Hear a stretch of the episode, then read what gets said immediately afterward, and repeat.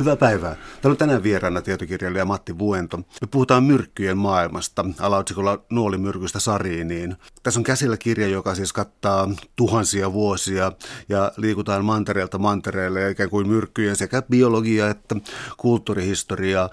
Aloitetaan tästä, kun alaotsikko on Nuolimyrkystä Sariiniin, niin otetaan nämä nuolimyrkyt.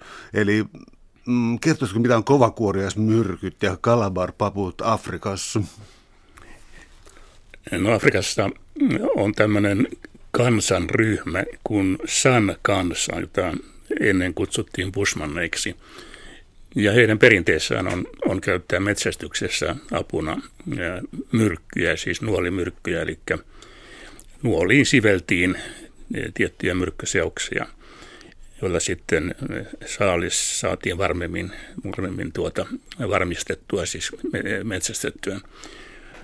Ja tämä on viitteitä siitä, että tämä, tämä tapa on, on hyvin vanha, että mm, jostakin arkeologisista kaivauksista on löydetty, tai oikeastaan luola löydöistä löydetty esineitä, jotka viittaavat siihen, että, että näitä myrkkiä saatettiin käyttää jo ehkä 10 000 vuotta sitten tai ehkä vielä varhemminkin. Se toki on vielä, vielä varmistamatta. Afrikassa on valtava määrä kasveja, jotka, jotka soveltuvat tällaiseen tarkoitukseen. Ja tämä San kanssa niitä sitten vuosituhansien kuluessa on oppinut taitavasti käyttämään. Se systeemihän on se, että mm, tällä tavalla voitiin niin kuin lisätä tämän nuolen tehoa, kun se pelkästään nuolella metsästäminen saattoi joskus jättää elämiä tai siis oli tehotonta. Ja, ja tuota, no toisaalta sitten niin näitä myrkkyjä on käytetty myös ihmisten välisessä välien selvittelyssä, myöskin tässä sankansan keskuudessa, jopa avioriitojen ratkaisemisessa. Kalaparbavut liittyvät tähän sillä tavalla, että että tämmöinen tietty pensaspapu, jota saadaan Nigerian rannikolta, niin on myrkyllinen ja siitä valmistettu tahna tai, tai massa, niin se, sitä on käytetty sitten, sitten tuota, metsätykseen, mutta toisaalta myöskin sitten tällaisessa noituuden selvittämismenoissa, eli haluttiin tietää, onko henkilö noita, niin hänelle voitiin syöttää kalaparapapua ja, ja mikäli hän jäi henkiin, niin hän ei ollut noita, mutta mikäli hän kuoli siihen, niin hän sitten oli noita. No, kautta tämän kirjan tuli vähän sellainen olo, että myrkyistä on tiedetty jo kauan vaikka mitä, mutta parantamisohjeet olivat aina niin kuin mitä surkeampia ja kummallisimpia. Eli oliko tämä myrkky, myrkkytiede, onko, onko, onko tämä nyt sitten toksikologiaa, oliko tämä pitkälle tuota, äm, eriytynyt tieteenala? Niin, äh, kyllä kai aika varhaisessa vaiheessa tai varhaisesta ajasta alkaen, niin, niin on olemassa siis ollut hoitokeinoja, millä, millä myrkytyksen uhreja on pyritty hoitamaan. Nehän eivät tietenkään vastaa niin nykyaikaisia e, tapoja ja nykyään ajan kehittynyt ajattelua, mutta jotakin hoitokeinoja oli. E, tosin ne varmaan pääsääntöisesti olivat, olivat aika, aika tehottomia.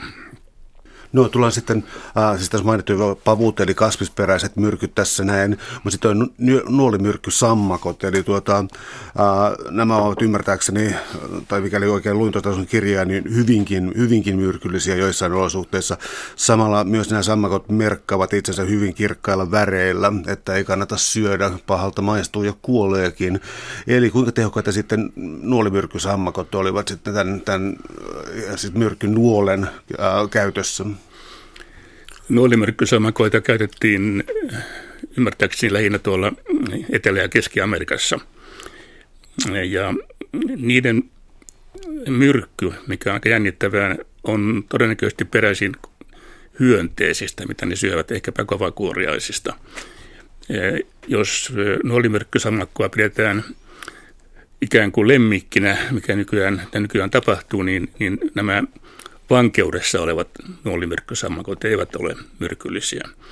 Tällä tavalla se saadaan luonnosta. Ja todellakin Tällaisia nyt on vaikkapa kultanuoli ja sitten on sininen ja, ja punainen nuolimyrkkysammakko, jotka todella ovat, ovat niiden, niiden nahka ja, ja tuota, muu elimistö on, on todella myrkyllistä ja, ja tuota, myöskin tämä myr, myrkyllisyys ja pahanmakuisuus, jotka tässä käyvät käsi kädessä, niin auttavat sitten nuolimyrkkysammakoita selviämään saalistajia vastaan käydyssä tämmöisessä elojäämistaistelussa. Tosiaan linnut näyttävät oppivan, että, että nuolimyrkkysammakko on, on pahanmakuinen ja sitä ei kannata, kannata niin kuin, hotkaista nokkaansa. Täällä on tänään siis vieraana tietokirjailija Matti Vuento. Puhutaan myrkyistä. Katsotaan vielä vähän mantereita eteenpäin, niin tullaan Pohjois-Amerikkaan. Intianit käyttivät myös myrkkynuolia. Oliko nämä erilaisia, jos vertaan jo tähän Afrikan ja Etelä-Amerikan myrkkyihin? No ei oikeastaan. Se on vain ehkä vähemmän tunnettu tosiseikka, että, että näitä käytettiin myös sitten Pohjois-Amerikassa – ja tämäkin saattaa olla varsin vanhaa perua. On, on jopa epäilty, että nämä paleo-intianit, jotka olivat niitä, niitä Amerikan alkuperäisiä Amerikkaan saapuneita heimoja, niin tuota, käyttivät isojen saalisäläinten metsästyksessä myrkytettyjä keihäitä ja nuolia. Siitäkään nyt ei täyttä varmuutta ole, mutta myöhempinä aikoina siis kyllä on täysin selvää, että he ovat oppineet käyttämään niitä lukuisia myrkyllisiä kasveja ja niitä ehkä toistakymmentä tämmöistä voimakkaan myrkyllistä käärmettä, käärmemyrkkyjä sodan käynnissä, mutta myöskin sitten tämmöisessä keskinäisessä verien selvittelyissä. Jos pitää, piti ratkaista, kenestä tulee päällikkö, niin heikoilla oleva intiaani saattoi hyvinkin käyttää juonta sitten saavuttaakseen tämän aseman. Entäs tällaisten myrkkyjen merkitys sitten jonkinlaisessa initiaatioriitissä tai ää, jonkinlainen shamaanin rooli? Onko, onko paljon kysymys siitä, miten on sietänyt erilaisia myrkkyjä tai mitä näkyjä näkee? Joo, kyllä juuri näin, näin varmaankin on, että siellä on, on tuota mainintoja tällaisesta siitä, että esimerkiksi vannukset pureskelevat myrkyllistä kasvia saadakseen selville, että miten pitkäikäisiä he tulevat olemaan. Ja jos, jos sitä pureskelusta ei seurannut mitään pahoja pyörytyksiä, niin silloin saattaa olla, olla optimistinen sen suhteen, että tässä vielä elämä jatkuu. Vaihdetaan mannerta, tulla vanhaan Kiinaan ja Intiaan.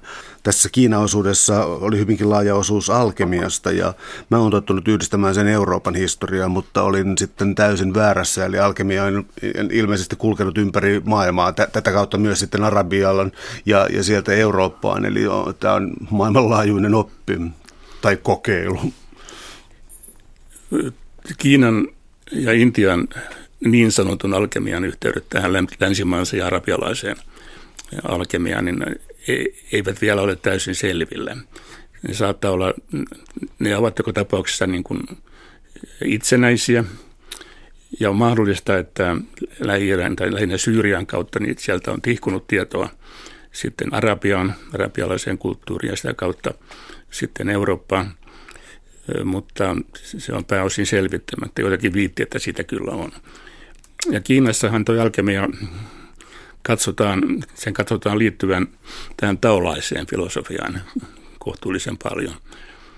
Siinä oli kaksi osaa, oli tämmöinen sisäinen alkemia ja ulkoinen alkemia. Sisäinen alkemia pyrkii jonkinlaiseen hengen jalostumiseen, noin lainausmerkeissä niin kuin rukousten ja henkisten tai hengellisten harjoitusten kautta. Kun taas ulkoinen alkemia pyrki valmistamaan eliksiirejä, siis materia tai liuuksia, juomia, jotka nostaisivat sitten käyttäjänsä jollekin korkeammalle tasolle. Periaatteessa korkein saavutettava taso oli kuolemattomuus, johon varmaankin aika harva sitten, jos kukaan todella pääsi. Euroopassa oltiin, laskettiin rimaa vähän alemmaksi, eli kyseessä oli kai kulla, tai kullaksi jalostaminen. Kyllä näin oli. Todennäköisesti sekin oli alun perin eh, itse asiassa varsin rationaalista toimintaa. Tarkoituksena tässä egypti, egyptiläisessä alkemiassa, josta on, on säilynyt joitakin, joitakin tuota, kirjallisia viitteitä, niin, niin papyrysten muodossa siis, niin alun perin tarkoituksena oli valmistaa taitavia jäljitelmiä, muuttaa hopeakolikko kullan väriseksi tai kuparikolikko hopean väriseksi ja valmistaa kalliitten väriaineiden jäljitelmiä. Kalliit väriaineet olivat siihen aikaan pääasiassa luonnosta peräisin, tai eläinperäisiä tai kasviperäisiä. Ja tämän kaltainen toiminta sitten, sitten sai myöhemmin sitten, siihen kehittyy rinnalle teorioita siitä, miten, miten metallit ovat syntyneet ja miten, miten ne tuolla maaemon kohdussa sitten vähitellen muuntuvat siellä. Katsottiin, että kulta ja hopea niin ovat tällaisen muuntumisen lopputuotteena ja että alkemisti pystyisi, jos on tarpeeksi taitava, niin, niin tuota, nopeuttamaan tällaista kehitystä niin, että omassa alkemistin padassaan sitten sopivissa olosuhteissa voisi, voisi vaikkapa tinasta syntyä kultaa. No, mua vastaan on tullut muutama kerran sellainen ajatus, että, tai siis sellainen kokeilu tiedemiehellä silloin, kun alkemia vielä oli ikään kuin hyväksyttyjen oppien joukossa, että, ää, että elohopealla nimenomaan tehtiin testeitä, testejä, ja mä muistin lukeneen sellaisen jutun, että Isaac Newton, että hänen ruumistansa tällä hetkellä käsiteltäisiin ongelmajätteenä, koska se on täynnä elohopeaa. Tässä on kuitenkin yksi, no, yksi läntisen kulttuurin neroista, ehdottomista neroista. Hänkin harjoitti alkemiaa, ja tämä elohopea, sekö, sekö tässä oli nyt tämä kova myrkky? Kyllä, ja nyt Kiinasta tiedetään tästä elohopean tapauksesta, että sitä pidettiin hyvin keskeisenä alkemistisena, alkemistisena aineena saman Intiassa. Elohopea muodostaa rikin kanssa tällaisen punaisen yhdistäjän nimeltä sinoperi, joka on se meille tuttu väriaine sinoperi, jota toisinaan on ollut, ollut maalarien, maalarien tuota väripaletissa, ehkä on vieläkin. Ja elohope ja rikki voidaan siis yhdistää keskenään sinoperiksi ja sinoperistä saadaan taas sitten uudestaan tietyllä tavalla käsittelemällä kuumentamalla tislattua elohopea ulos. Ja tämä hämmästytti tavattomasti näitä kiinalaisia alkemisteja. He uskovat, että, että, että tuota elohopea on kuolematon ja että tähän tällä tavalla niin e, tässä on niin kuin hyvä, hyvä, hyvä konsti niin kuin valmistaa tämmöistä kuolemattomuuden eliksiä, jossa on komponenttina on sitten tämmöinen kuolematon, kuolematon metalli. Ja mitä useammin tämän tekee, tämän operaation siis sinoperiksi ja takaisin elohopeaksi, niin sitä arvokkaampaa sitä elohopeasta tulee. Täällä on tänään siis vieraana tietokirjailija Matti Vuento.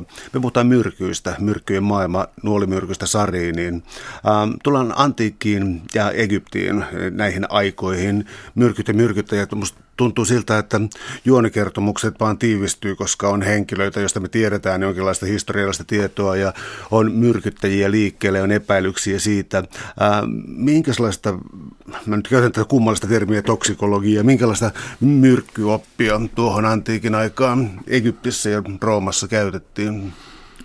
No myrkkyjä oli ensinnäkin saatavissa juuri tämmöistä lääkevarastoista. Niitä tuota, apteekki on varma, apteekilaitos on varmaan tämän, tämän tuota, tällaisen myrkkyvaraston tai lääkevaraston niin nykyinen johdannainen. Ja sieltä kuka tahansa sitten saattoi saada tarpeeseensa, niin mitkä ne sitten olivatkin. Jotkut hakivat lääkkeitä, jotkut hakivat e, huumaavia aineita ja kolmannet e, sitten ehkä juuri myrkyllisiä aineita. Tuossa vuosisadan, anteeksi vuosituhannen, eli ajanlaskun alun, alun kahden puolen, niin, niin tuota, juuri Roomassa maan tapa oli aika pitkälle niin raadollinen, että, että poliittisia vastustajia raivattiin tieltä myrkyttämällä. Ja samoin sitten yksityiset henkilöt käyttivät myrkkyjä sitten taloudellisten etujensa ajamiseen. Ja siitä on, siitä on, on, on lukuisia, lukuisia esimerkkejä. Ehkäpä ensimmäisiä tapauksia oli muutama sata vuotta ennen ajanlaskun alkua Roomassa il, ilmennyt tällainen kummallinen epidemia, jossa jossa tuota, miespuolisia arvohenkilöitä, yksi, kaksi sairastui ja kuoli. Ja, ja syyksi sitten paljastui tällainen roomalaisten rovashenkilöinen myrkyttäjäpiiri, joka, joka sitten paljastettiin ja joka, joka eliminoitiin sitten. Ja, ja sen jälkeenkin sitten niin satoja vuosia, vuosia sitten, satoja vuosia, satoja vuosien kuluessa, niin, niin tuota, Rooma, Rooman valtakunta oli, oli erityisen myrkyllinen paikka, paikka asua. Myrkkyjä ostettiin ja sitten toisekseen vastamyrkkyjä. Jokainen, jolla oli vähänkin syytä pelätä joutuvansa uhriksi, niin, niin, niin tuota, hyökkäsi sitten, sitten apoteekkiin ja, ja hankki sieltä sitten vastamyrkkyjä, joiden piti hänestä, hänestä sitten pitää huolta rikkaat kantavat jalokiviä, joiden uskottiin varjelevan myrkyltä ja niin edelleen. No entäs sitten myrkyt oikeastaan oikeudenkäynnissä, oikeudenkäynnissä ja julkisissa asioissa? Siis mulla on nyt mielessä kaksi henkilöä, mutta siihen tulee väliä kolme, neljästä vuotta. Siis toinen on Sokrates ja toinen on Kleopatra, eli tässä oli kuuluisia myrkkytapauksia, mutta mm, mm. Mites, he, mites heidän kohdellaan? Sokrateen myrkyttämiseen käytettiin myrkkykatkoa ja, ja sehän on kasvi, jota, jota Suomessakin jossakin määrin, määrin esiintyy varsin, varsin myrkyllinen, lamaannuttava ja lopulta hengityksen pysäyttävä myrkky, joka, joka sitten, jonka vielä liittyy se ominaisuus, että uhri saattaa olla loppuun saakka täysin tajuissaan.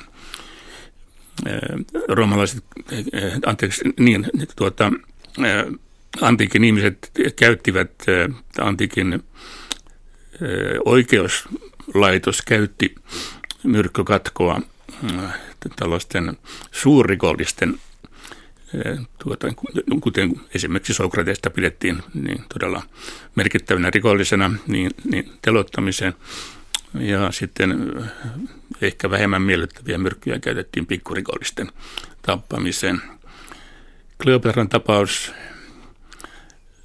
on esimerkkinä tällä, tai siitähän kerrotaan se, että hän, hän pisti kätensä koriin, missä oli, oli kobrakäärme tai käärme, että tämä on tietysti varsin, varsin tuota, epävarmaa, että tapahtuiko näin, ja todennäköisempää ehkä on, että hän, hän nautti tai hänet pantiin nauttimaan sitä aivan, aivan jotakin muuta suun kautta vaikuttavaa myrkkyä. On myös sellainen historiallinen tosiseikka, että antiikin Kreikassa tuota, laivastot sodassa käyttivät niin sanottua kreikkalaista tuulta. Tästä on, tästä on kuvallisia ja muita, muita todisteita, tuota, mutta onko niin, että sitä ei ole kyetty täysin selventämään tai toistamaan, mistä oli kysymys? Ainakin siitä on paljon kiistelty, että mistä, mistä on kysymys. Se oli laivastoase, joka lyhyellä etäisyydellä, ehkä 50 metrin päästä, tuhosi vastustajan laivoja polttamalla ne. Eli kyseessä oli tulisuihku ja on aika tavalla epäselvää, että miten se saatiin aikaiseksi. Pysantin mm, valtiokoneisto tai Pysantin vallanpitäjät sitä, sitä tuota, käyttivät ja siellä, siellä tiedettiin se valmistustapa ja käyttömenetelmät, mutta ne ilmeisesti pidettiin salassa niin, että, että jokainen tähän, tähän aseen valmistukseen tai käyttöön osallistuva sai tietonsa vain pienen murusen siitä kokonaisuudesta. Ja tällä tavalla ei koskaan jälkipuolelle oikein selvinnyt, että mistä oli kysymys. Varmaankin siinä oli rikkiä, todennäköisesti naftaa, eli tämmöistä maaöljyn haihtuvaa komponenttia. Todennäköisesti saatiin aikaan jonkinlainen paine, jolla se suihkutettiin vastustajaa kohti, mutta miten se paine synnytettiin, niin siitä ei oikein ole varmaa käsitystä. Oliko jonkinlaisia kuumennettavia patoja vai oliko ehkä joitakin komponentteja, kuten salpietar, jota on epäilty. Salpietarin käyttö kuitenkin tällaisessa tarkoituksessa niin ilmaantui Euroopassa vasta paljon myöhemmin. Että kaiken kaikkiaan ei tiedetä. On, on myöskin mahdollista, että kreikkalaisessa tulessa oli myrkyllisiä komponentteja. Niistäkään ei oikeastaan mitään varmaa tietoa ole.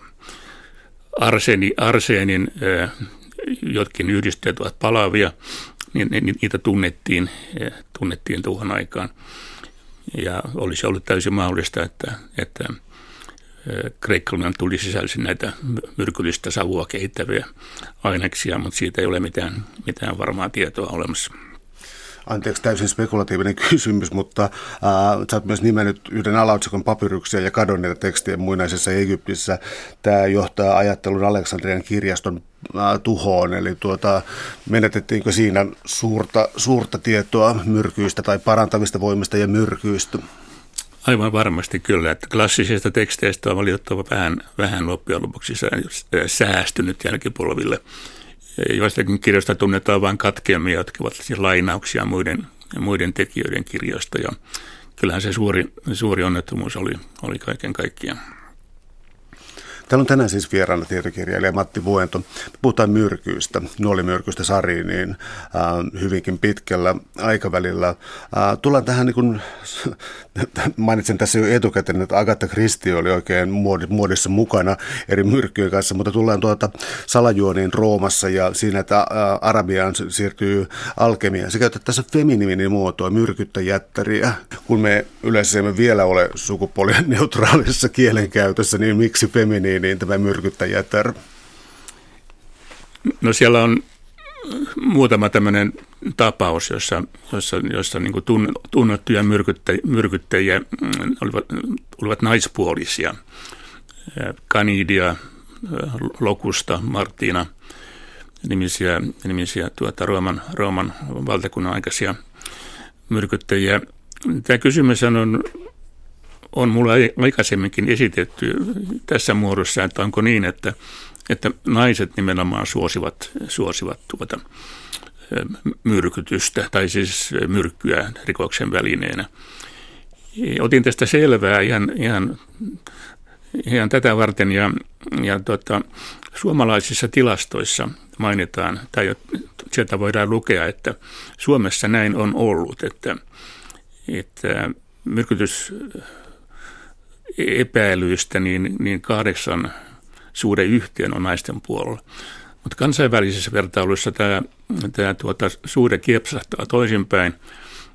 Yhdysvalloissa suuressa, suuressa tuota, tilastossa, niin, niin miehet olivat niin kuin näissäkin asioissa enemmistön.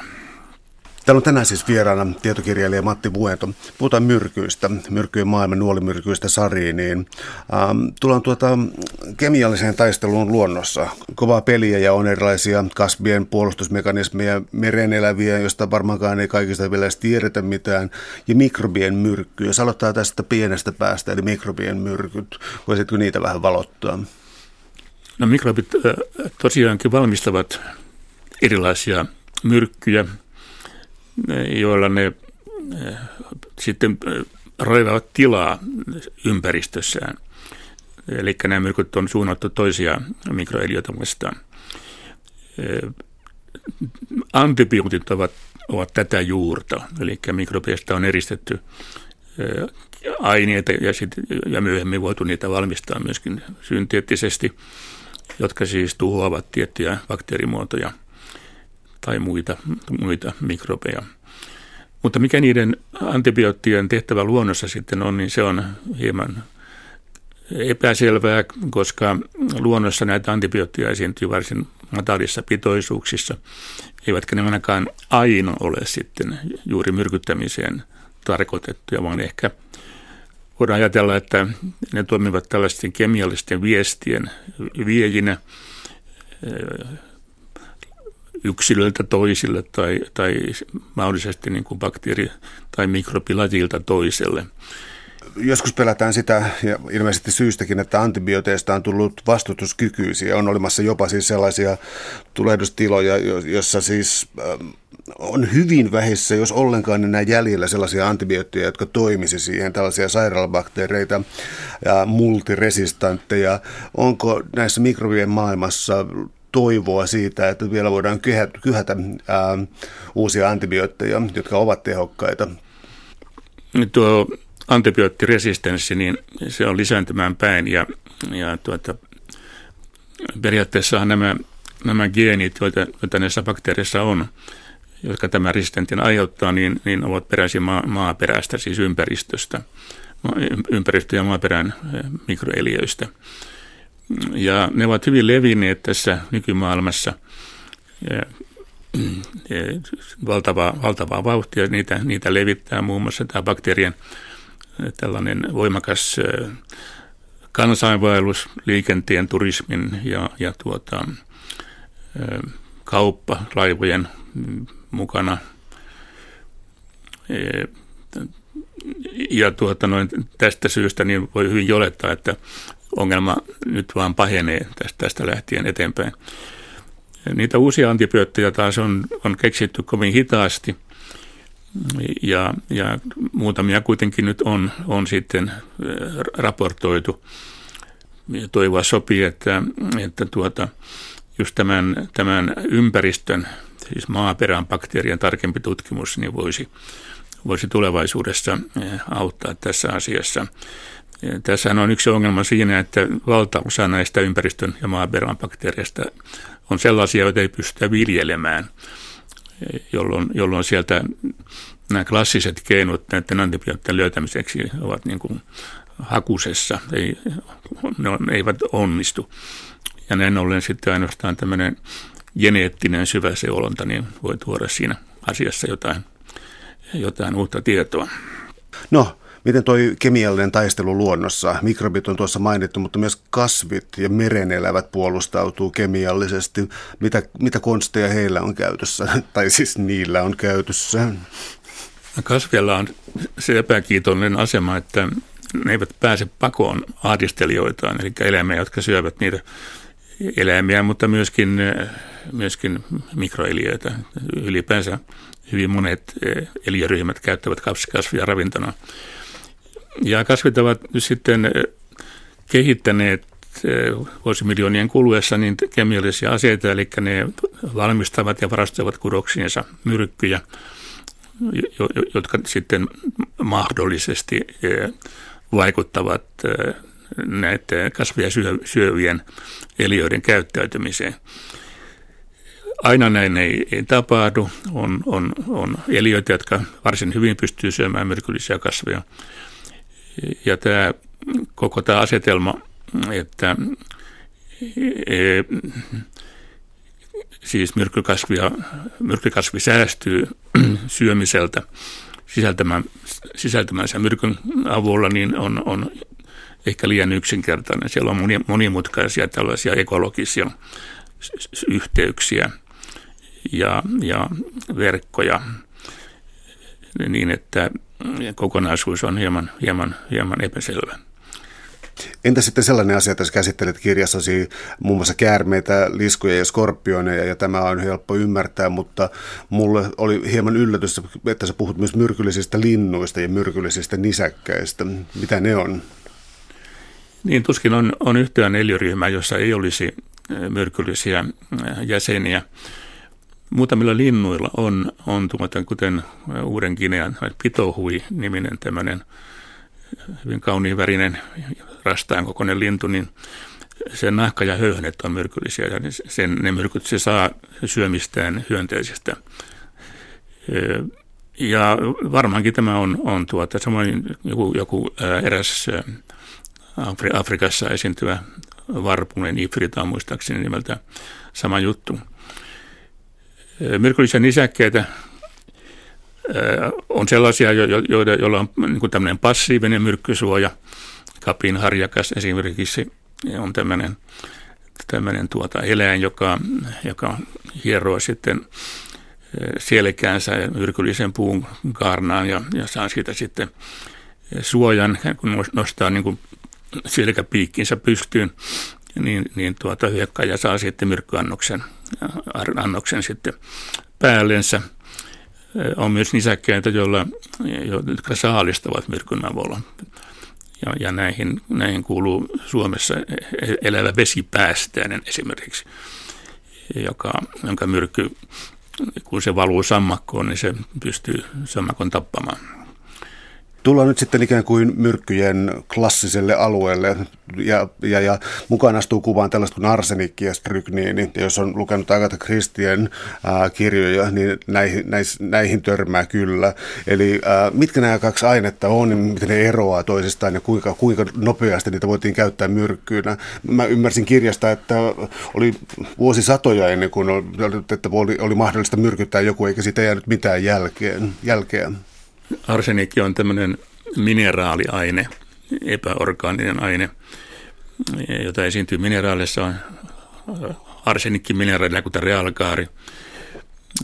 Ja niistä voidaan sitten valmistaa, ja opittiin varsin varhain valmistamaan sitten arseeni-oksidia, siis arseenia hapeen yhdistettä, joka, jota me kutsumme nimellä arsenikki. Arsenikki on väritön ja mauton, eli veteen kohtuullisen hyvin.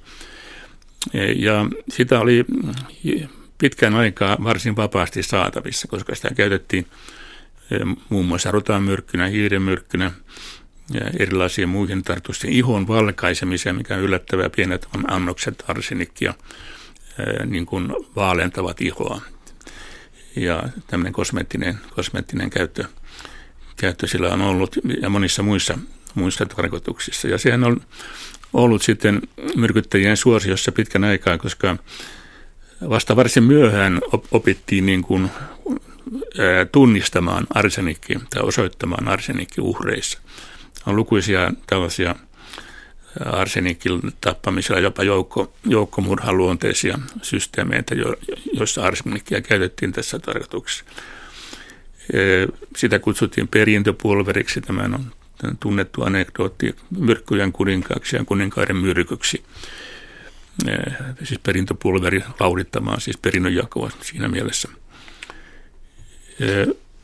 Arsenikki, arsenikin osoittaminen ruumiista tai, tai uhrista kuitenkin kehittyy myöhemmin ja nyky, nykyään se on, on varsin helppo osoittaa niin, että se jäi, jäi sitten pois – myrkyttäjien suosikkina, niin kuin, ehkä se jäi 1900-luvun luvulle jo viimeistään sitten, niin niitä vähemmän. Tosin silloinkin muutamissa tapauksissa murhattiin arsenikilla tilanteessa, jossa, jossa, jossa tuota, uhrit olivat tai ei, voitu osata epäillä, että uhri olisi tullut, tullut sitten niin tällaisen myrkytyksen kohteeksi hoitolaitoksissa esimerkiksi potil, vanhoja potilaita saatettiin tapaa. Mä teen tässä nyt pienen ajallisen hypyn, koska ähm, potilaita saatettiin tappaa ja tämän kaltaista toimintaa on tapahtunut ihan viime vuosina, että siis hoitohenkilökunta on syyllistynyt murhiin ja toisaalta tulee joukkomurhista mieleen esimerkiksi tämä Jonestownin, se, se on varmaan 70-luvun puolelle menee, niin miten myrkkyjä tuolloin käytettiin? Oli, oliko Johnsonissa, oliko siellä, no sillä ei ollut, ei ollut tarkoituskaan peittää jälkiä, mutta entä nämä skandaalit, mitä lääkehoidossa, sairaalahoidossa on ollut? Niin Johnston tapauksessa esillä oli syanidi, siis sinihappo, jota sitten mehuun, mehuun sekoitettuna syötettiin, syötettiin ihmisille ilmeisesti joskin tapauksessa aseella uhaten. Sairaalaympäristössä erilaiset sydänlääkkeet on ollut, myöskin insuliini toisaalta, mutta varsinkin sydänlääkkeet on, ollut tämmöinen tekoväline varsin usein. Aine, jota käytetään, käytetään siellä koko ajan, jota on, on paikallisten toimijoiden helppo hankkia, ja joissa sitten uhrin menehtyminen on helppo, helppo tuota, pistää sen piikkiin, että hänellä oli, oli sydänongelmia. Tulla vähän eksoottisempiin myrkkyihin, siis ää, nostaisin esiin talliumin ja antimonin. Mistä niistä taas on kysymys? Tallium on, on tuota, siis metalli ja sen myrkyllisyys perustuu siihen, että se muistuttaa kalium-ionia. Ja tästä syystä niin se saa aikaan elimistössä monenlaisia häiriöitä ja se on, se on niin kuin perin, perin myrkyllinen. Talliumäkin on käytetty rotamyrkkynä yhdessä vaiheessa maailmassa. Ja kun, kun sitten kävi niin, että tämä rotamyrkky tappoi sitten myöskin suuren määrän muita, muita tuota eläimiä kuin rottia, niin, niin sitä sitten ruvettiin vähän vierastamaan. Fiktiossa, siis kirjallisuudessa, rikoskirjallisuudessa, niin tallium on ollut varsin suosittu, samoin kuin tietenkin arsenikki. Ja Kristien kirja tämä totuus Hallavan hevosen majatalossa, siinä taisi olla, olla tallium myrkyttäjä liikkeellä. Niin strykniini on, on, on talliumiin verrattuna ihan toisen tyyppinen. Se on, se on tämmöinen biologinen myrkky, jota tietyissä kasveissa strykniini pensaan, pensaassa ja edessä muissa kasveissa esiintyy. Aiheuttaa voimakkaita kouristuksia, joita on käytetty ketumyrkkynä, myös kerotaimyrkkynä. Ja se nyt ei, ei ole nyt nykymaailmassa kovin, kovin suosittu myrkky, sen, sen oireet on niin jokseenkin selviä, eikä se jättää siis jälkiä.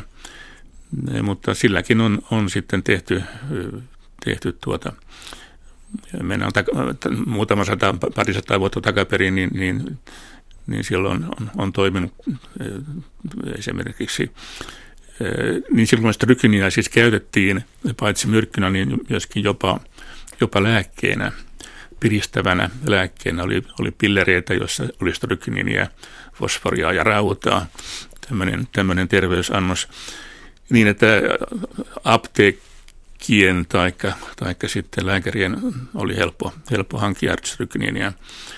Ja, ja sillä tehtiin sitten, sitten tällaisia, tällaisia monia, monia varsin katalia, katalia murhia. Siirrytään sitten sellaiseen kategoriaan, josta käytät termiä, että ne ovat arkipäiväisiä, koska usein kyseessä on onnettomuus ja sä oot erottanut häkäkaasun, myrkky, alkoholin ja rikkivedyn. Minkälaisia riivajia nämä on? on? Ne eivät ole poistuneet tässä kaupungistumisen myötä.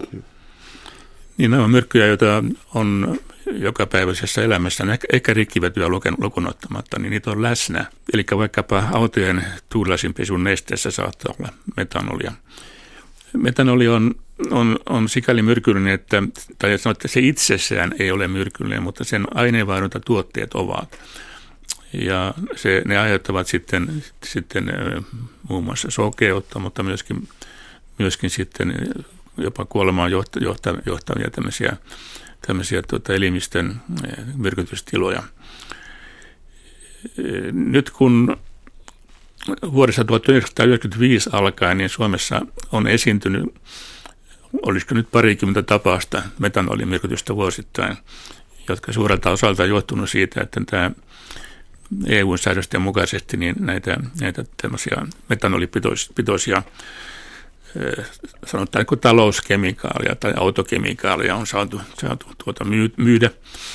Ja nämä pääkallon kuvat sitten näissä purkeissa niin eivät ole riittävästi pelästyttäneet näitä, näitä tuota alkoholin, näitä tuota korvekialkoholin käyttäjiä. Meillä ja muualla on nähty sitten tapauksia, joissa, joissa tuota, metanoliseoksia on myyty tavallisena alkoholina, siis väärennettynä alkoholina. Ja tunnetaan tämmöisiä skandaaleja, joissa vaikkapa viini, viiniä on, on tuota maustettu metanolilla, jotta saataisiin sen alkoholipitoisuus suuremmaksi. Ja tästä, tästä sitten on aikana, aikoinaan kärsi muun muassa koko Italian viiniteollisuus. Hiilimonoksidi on toinen tällainen, tällainen tuota aine, jota jokaisessa palavassa takassa esimerkiksi syntyy jonkun verran.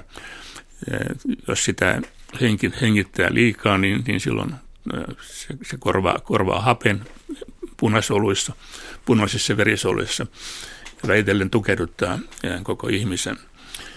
Ja onnettomuuksiahan tämän suhteen sattuu ehkäpä voi sattua siis viallisten lämmityslaitteiden kanssa toimittaessa tulipaloissa, joissa, joissa toki, toki syntyy muitakin myrkyllisiä kaasuja kuin, kuin tätä häkää, mutta ja jos muutamia tapauksia tunnetaan, joissa häkää, häkäkaasua on käytetty sitten rikoksen välineenä, eli auton, auton pakokaasuja on, on johdettu sitten tilaan, missä on ihmisiä – Tämmöistä on Suomessakin joskus tapahtunut.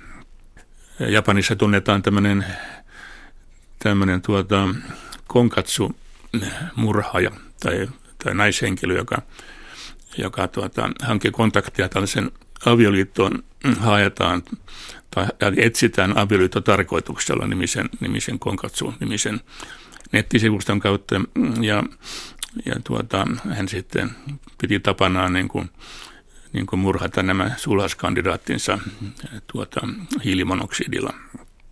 Rikkivety taas on, on siitä hankala aine, että sitä esiintyy esimerkiksi jätevesissä tai viemäreissä. Viemärikaasut sisältävät sitä ja se on, se on varsin, varsin myrkyllistä ja sen, sen onnettomiin ominaisuuksiin kuuluu vielä se, että kun se on varsin pahajuista pienissä pitoisuuksissa, mutta suuremmissa se lamaannuttaa ihmisen hajuaisti, jolloin sitä ei voi sitten havaita ja, ja se, se aiheuttaa sitten se on, se on tappavaa, tappavaa myrkyllistä, että jos sitä hengittää suuria pitoisuuksia muutamankin henkäyksen, niin se on, se on tosi vaarallista. Täällä on tänään siis vierailla tietokirjailija Matti Vuento. Puhutaan myrkyistä hyvinkin pitkällä aikavälillä ja maantieteellisesti hyvinkin laajalla alueella. tulee, tullaan sellaiseen aiheeseen kuin radioaktiiviset myrkyt, eli jos nyt etsii sitten kansainvälisestä politiikasta. Ää, onko ne näissä salamurhissa ikään kuin täysin käytetty lääke vielä tänä päivänäkin? Kyllä se varsin harvinaista on, että niitä käytetään. Ja nyt nämä, nämä kaksi tapausta, Arafatin epäselväksi jäänyt tapaus ja sitten tämä Aleksandr Litvinen tapaus, joka on varsin, varsin selvä, että siinä käytettiin poloniumia, niin, niin tuota, näiden lisäksi niin ei juurikaan ole, ole tiedossa eh, mahdollisesti tietysti, okei, okay, on olemassa joitakin tällaisia viitteitä, epä, epävarmoja viitteitä, että muitakin tapauksia on saattanut olla, mutta mutta nämä nyt on sellaisia, jotka, joista nyt julkisuudessa on saatavissa jotain luotettavan oloista tietoa. Eli ei se, ei se tavallista ole, ole tuota, ja, ja nyt tämä Litvinenkon tapaus, jossa, jossa murha-asiana käytettiin polonium 210, niin oli kaiken kaikkiaan hyvin, hyvin erikoinen, koska nämä rikoksen tekijät eivät näköjään tienneet, minkä kanssa olivat tekemisissä, ja, ja sitten niin kuin levittivät sitä sormissaan, vaatteissaan ja niin, niin, niin poispäin, niin pitkin pitkin Lontoonta ja heidän jälkiään pystyy sitten seuraamaan, seuraamaan sitten ja aiheuttavat varmaan jonkinlaisen terveysvaaran sitten Lontoon asukkaalle, paitsi sitten tekivät tämän, tämän murhansa. Polonium on, on tämmöinen hyvin voimakkaasti säteilevä alfa-säteilijä, eli, eli se, se, tuota, se säteilee reippaasti ja alfasäteily, äh, jonka kantama on hyvin lyhyt, se on niin lyhyt, että se pysähtyy ilmassa muutaman senttimetrin matkalle ja sen takia sitä on aika vaikea havaita. Niin kudoksissa, kudoksiin joutuessa, niin se repii siellä tehokkaasti kemiallisia yhdisteitä rikkiä ja aiheuttaa sitten äh, pahan myrkytyksen, jonka oikeastaan ei ole olemassa mitään, mitään parannuskeinoa. Siirrytään nyt sitten näihin kemikaaleihin, mitä meillä on ympärillä. DDT on ehkä tuollainen kuuluisa, niin kuin ainakin mun ikäluokalla, siis äh, kun se poistui ikään kuin valikoimista tehokas myrkky, mutta ei kelvannut sitten enää ympäristösyistä toimimaan. Ähm, Toinen, mikä on nyt esillä tällä hetkellä, on muovi eri muodoissansa, ja se tuntuu aiheuttavan tiettyä riskiä. Hyvin, hyvin käyttökelpoinen materiaali, mutta, mutta riskialtis myös. Eli minkälaisia uhkakuvia meillä on tässä mielessä tällä hetkellä ympäristössä? Ja muoviin liittyvä ongelma on se, että se on samalla ongelma ja hyvä, hyvä puoli, että se on niin valtava monessa käytössä. Nykyään on aika vaikea kuvitella esinettä, jos ei olisi mitään, mitään muoviosaa tai, tai mitään muovikomponenttia. Niitä on autoissa, televisioissa, puhelimissa, varmaankin vaatteessakin. Ja tästä syystä, niin jos muovilla on joku tämmöinen ominaisuus, että siitä irtoaa jotakin, joka, joka joutuu ihmisen elimistöön, niin, niin silloin valtava joukko ihmisiä on, on tuota vaarassa. Ja näin juuri on varassa käydä. Eli nyt yksi, muovi, muovi liittyvä ongelma on se, että, että muovit ovat, ovat lähtökohtaisesti kovia, mutta niihin, että niitä voitaisiin käyttää sitten joustavissa kohteissa, niin tarvitaan pehmittimiä, tai onko se nyt pehmittimiä tai pehmentimiä. Ja, ja tällainen nyky, nykymaailmasta tärkein pehmenin on, on ftalaatit, joita tietenkin on monta lajia ja enemmän tai vähemmän haittuvia, mutta, mutta tuota, niistä on todettu, että ne sieltä muovista niin, niin irtoavat. Ihminen hengittää näitä, näitä tuota, haittuvia ftalaatteja, niitä joutuu, joutuu vesistöihin ja, ja tuota, on sitten synkkiä epäilyjä siitä, että eftalaatit aiheuttavat sitten elimistössä kaiken näköisiä häiriöitä. Yksi tämmöinen häiriö muoto oli, oli sitten hormonihäirikkö, joka siis vaikuttaisi ihmisen hormonitasapainoon epäsuotuisasti ja saisi aikaan monia sairauksia. Mutta tästä ftalaattien vahingollisuudesta ei ole ilmeisesti vielä olemassa ihan selvää näyttöä sen takia – sen takia sitten niin, niin tuota, niitä edelleen käytetään. Edut ovat suuret, vaarat ovat potentiaalisesti suuret, mutta se varma näyttö tästä vahingollisuudesta puuttuu. Toinen tämmöinen vaaratekijä sitten on, on erässä toisessa muovilaadussa, polykarbonaattimuovissa käytetään, tai se valmistetaan bisfenoli Aasta, ja nyt on huomattu, että näistä polykarbonoottimuovista ja sitten bisfenoli Aasta tehdyssä, tehdyssä epoksi äh, muovissa tai, tai liimassa, niin sieltä bisfenoli karkaa ja, ja jälleen sama tilanne, että valtava määrä ihmisiä altistuu sille. On, on havaittu, että esimerkiksi USAssa niin valtaosalla ihmisistä on bisfenoli Aata virtsassaan. Eli se, se, tuota, se tuota noin mahdollisesti merkitsee suurta, suurta ongelmaa. Jälleen on tilanne se, että ihan täyttä varmuutta ei, ei niistä vaaroista ole. Suomessa on, taitaa olla niin, että bisfenolia on käyttö tutti, tuttipullojen siinä tuttiosassa, niin se on, se on nyt sitten kielletty. Ja, ja tuota, todennäköisesti tulevaisuudessa näitä tullaan, kun näitä valvotaan edelleenkin tarkasti, niin kun saadaan jotain varmaa tietoa, niin saattaa tulla lisää, lisää käyttörajoituksia.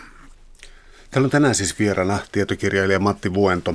Puhutaan myrkyistä, ää, aina myrkystä sariin, niin tuota, tullaan viimeiseksi tuota, kemiallisen sodan käyntiin, koska läpi tämän sun kirjan, ää, siis jo antiikin Kreikassa ja muualla, siis sellainen ambivalentti suhtautuminen myrkkyihin sotajoukoissa, että yhtäältä se oli niin kuin jotenkin moraalisesti epämääräistä, että, että tällä tavalla ei kasvokkain taistella, mutta toisaalta niitä käytettiin samaan aikaan. Nyky ikäluokalle se tuntuu olevan kauhistus, mutta, mutta kyllä niitä lienee jossakin varastoissa kuitenkin olevan, siis Syyrien tapauksessa kyllä, kyllä niitä löytyy. Mutta tota, tämä kemiallinen sodankäynti, onko tämä pysynyt tällaisena ikään kuin puolittain kiellettynä, mutta kuitenkin sallittuna, jos nyt tällaisessa tässä ilmaisussa nyt mitään järkeä? No pääsääntöisesti se nyt on on vuoden 1925 Geneven sopimuksen jälkeen ollut, ollut kielletty ja siitä on sitten myöhemmin YK on äh, hyväksymiä päätöslausemia tehty lisää. Äh, tämä Geneven sopimus ei, ei tuota, sitten kuitenkaan estänyt, estänyt sitten tuota, äh, toisen maailmansodan jälkeen niin, niin tuota, tietyissä tällaisissa paikallisissa sodissa on käytetty, käytetty sitten, sitten kemiallisia aseita. Ehkä, ehkä nyt lähim, lähimeitä on tämä Irakin, Iranin sota, joka, jossa irakilaiset käyttivät, käyttivät tuota Irania vastaan niin erilaisia kemiallisia aseita. Ja tuota, totta on, että, että tällainen moraalisesti tuomittava suhtautuminen on, on niin kuin valla, moraalisesti tuomitseva suhtautuminen on vallalla. Siitä huolimatta on näköjään niin, että, että silloin tällöin niin, niin tuota, jotkin tahot ovat niihin halunneet turvautua.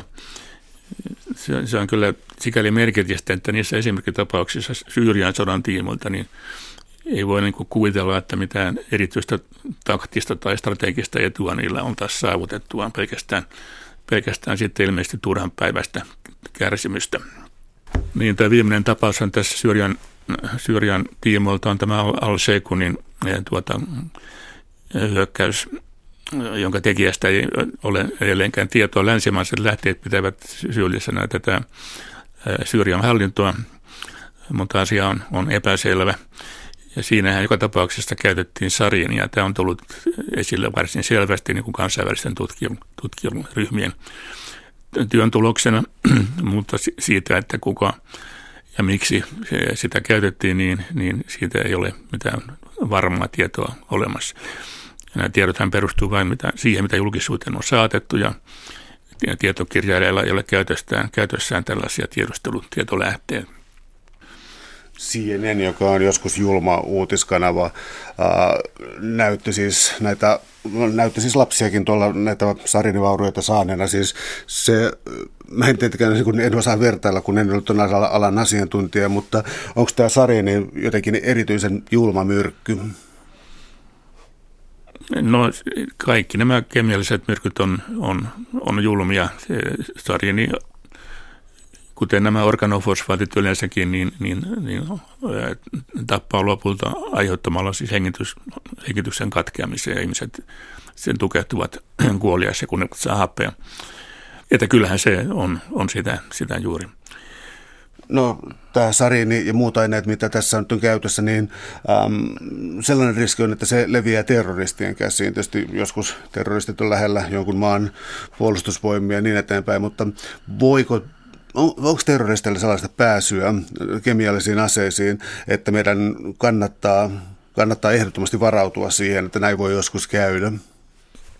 Syyriassa niin ää, sinappikaasun kohdalla niin ilmeisesti on voinut käydä niin, että, että terroristit ovat saaneet, saaneet haltuunsa noita Irakin armeijan hävittämättä jääneitä, jääneitä tuota kaasukranaatteja.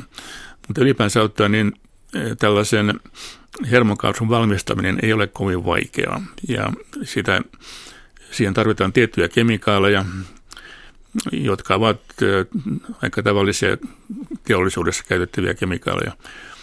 Ehkä, ehkä vaatii hieman suhteita saada mm, sieltä kemikaalivirrasta sitten, sitten haltuunsa joku, joku määrä näitä lähtöaineita, mutta, mutta silti se on täysin mahdollista ja on, on nyt kuviteltukin, että että terroristeilla on, on ollut mahdollisuus valmistaa, valmistaa sitten, sitten oma, oma tekoista. tekoista.